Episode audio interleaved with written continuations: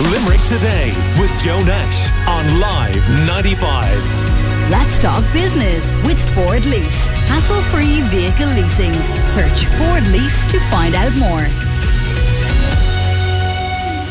Minister for Finance Paschal Donohoe, good morning to you. Good morning, Joe. So, when we had the Taoiseach on a couple of weeks ago, um, what he said to us made headlines for weeks afterwards. So, I'm hoping you do the same for us uh, this morning. I'll do my best, Joe. um, now, we are just hearing from listeners that this particular lockdown, this uh, level five period, is maybe more difficult than any that came before. I presume in government you're well aware of that. Uh, absolutely. Uh, we are now uh, at the year anniversary uh, of the arrival of COVID into our country, and the toll it is taking on so many is so big.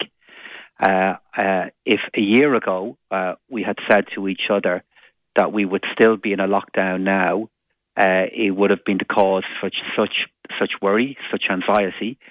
on the other hand, I would say that if a year ago we'd also said that we would be approaching uh, this point of the disease with many vaccines available, with the growing proof that the vaccines are capable of making a huge difference to the disease, that would have been a source of hope. And it should be a source of hope. Uh, and uh, while I know the worry the exhaustion and the anxiety is so high for so many at the moment. I do know that our vaccine program and our efforts to reduce the spread of the disease are working, and we'll get to a better place later on in the year. Now, in the Taoiseach's speech a few weeks ago, he uh, referred to the government's intention of having 82% of all of us with at least one jab by the end of June and 55% of us with two if it was a, a two dose vaccine. Can that still happen? Well, if we were to get uh, the quantity of vaccine that we have ordered, and we've ordered 18 million doses for our country, if we were to get the quantity of that vaccine on broadly similar times to what we expect to get us, then we would be able to deliver very demanding goals and very important goals like that. But the truth of it, Joe, is that if less vaccine is available to Ireland despite our very best efforts, it will affect the speed of our rollout programme and it will affect our ability to deliver those kind of goals. And we'll know for certain where we will stand against those goals when we are clearer on what kind of vaccine supply we're going to get in in April, May, and June. We're going to have far more vaccines available for our quarter, for our country in the second quarter of this year versus where we are now, far more vaccine available. But it is becoming the, case at the moment, Joe, that that vaccine isn't coming in in the amount we expected or in the time we expected. And, and we're doing all we can to influence that and change it. And do you believe, Minister, that uh, firms, um, the firm that uh, is involved here primarily at the moment is AstraZeneca, but not the only one, have overpromised and will continue to underdeliver? I believe when they made the promises that they did in relation to how much vaccine would be available and when, I believe those promises and commitments were given then in good faith. But I do believe two things have happened. The first thing is a positive thing, which is that the evidence that these vaccines can make a huge difference is growing. But as the evidence grows, the global demand for the vaccine grows as well. And the second thing then is trying to supply this quantity of vaccine to the entire world is proving very, very difficult. Um, uh, but regardless of what the reason for this is, uh, you know, we've 154,000 of our mums, our dads, our grandparents, our nurses, our doctors vaccinated today. When we get vaccine in, we'll use 95% of it within seven days of that vaccine arriving into Ireland. And we will turn vaccines into successful vaccinations.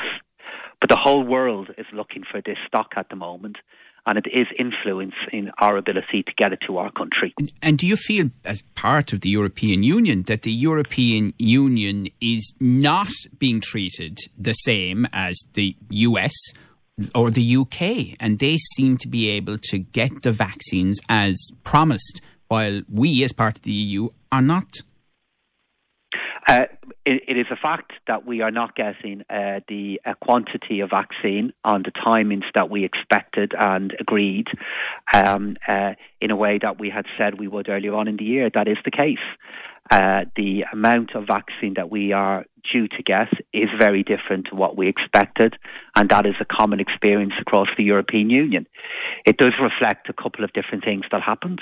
Uh, some countries in the world decided to vaccinate and begin vaccinations earlier than the European Union did, um, and they decided to make a different use of the vaccine uh, to what we were planning to do here in the EU, and that has influenced where we are now.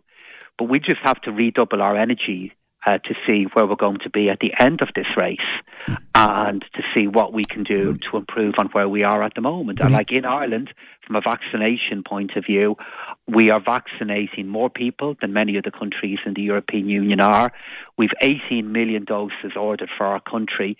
And AstraZeneca, just to put a bit of context on that, AstraZeneca is one fifth of the vaccine that we are expecting across the second quarter of this year. And that is why developments such as the clearance of the J&J vaccine are potentially of such positive for Ireland because as that stock becomes available, we'll be able to use but, it really quickly. Okay, but I mean, as Minister for Finance, obviously you're very concerned about so uh, many parts of the economy being in the deep freeze at the moment and whether some of those businesses um, will uh, be able to come out the other side, even with the, the uh, government supports. And it's clear from what Philip Nolan of NPHET was saying last night and this morning that uh, without the vaccine rollout, we are going to be in a form of level five until at least June. But that is why we have a vaccine rollout. That is why we've already administered 536,000 doses in our country. It's why we've 10,000 vaccinators fully trained operating in over 30 centres and communities all over the length and breadth of our country. What Philip, uh, what uh, Philip is saying is correct. In the absence of a vaccination programme, we cannot beat COVID 19. And that is why we have so much vaccine ordered for Ireland. It is why we've already had over 600,000 vaccines delivered to our country. And it is but even with our, that, it's, I mean, why just, it's why our GPs are doing such a brilliant job vaccinating our most elderly and our most vulnerable but, at the but, moment. But even with that, the government is still talking about May into June in reality before we see any kind of significant lifting of restrictions. I mean, this is just a, a mountain of time at this point. But the reason why we are talking about those timings is because if we go ahead with a vaccination program and reopen our country faster than the speed of our vaccination program, we could end up back at square one again, and we don't want that to happen. As I said at the very start of my interview, I'm so, with you. I'm so aware of the strain all of this is causing, but I know you'll have listeners on your program today who have experienced the greatest strain possible with the loss of a loved one. And what we're trying to do is minimize that happening as we move through the year as our vaccination program works. So when we got into this new phase of level five, we did say at the time, Joe, that it would take time to get out of it. And that is what is happening at the moment. Uh, we are, of course, in a position that we've more of our girls and boys back in school now. More of them will be in school in the coming weeks. And it's why we have such huge supports in place in our country at the moment for our employers, because we know the reopening has now to be careful, and what we open we have to have a really good shot of being able to keep open. One other thing, um, and you know, it may not be on the radar of some of our listeners to any great degree, but it, it probably does have serious implications for all of us in a way we mightn't realise, and that is the whole thing that's gone on at Davy Stockbrokers, and now the fact that they have put it up uh, for sale. And I suppose for a firm like them, you know, all the knowledge in the world and the expertise is one thing, but it's built on trust, isn't it? It is built on trust, and that trust was uh, breached so badly uh, with the incident that the central bank uh, detected and investigated and made their statement on last Monday. Um, in, in, in any part of life, in any business that you do uh, in our country, uh, trust is essential. To how uh, transactions are uh, are made between companies, and uh, that trust was broken. The contract was broken um, in the issue that the central bank are investigating.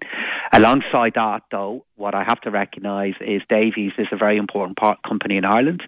Um, there are some of your listeners that will work for companies and for employers for whom Davy's has played an important role in supporting, in helping them grow. You may have some listeners, some credit unions uh, that have professional relationships with Davy's.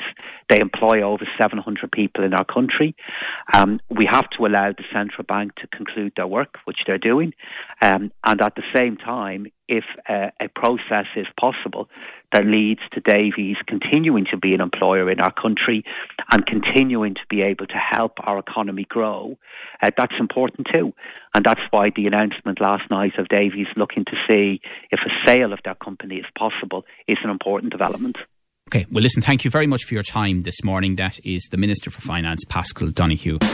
Limerick Today with Joe Nash on Live 95. Let's talk business with Ford Lease. Hassle free vehicle leasing. Search Ford Lease to find out more.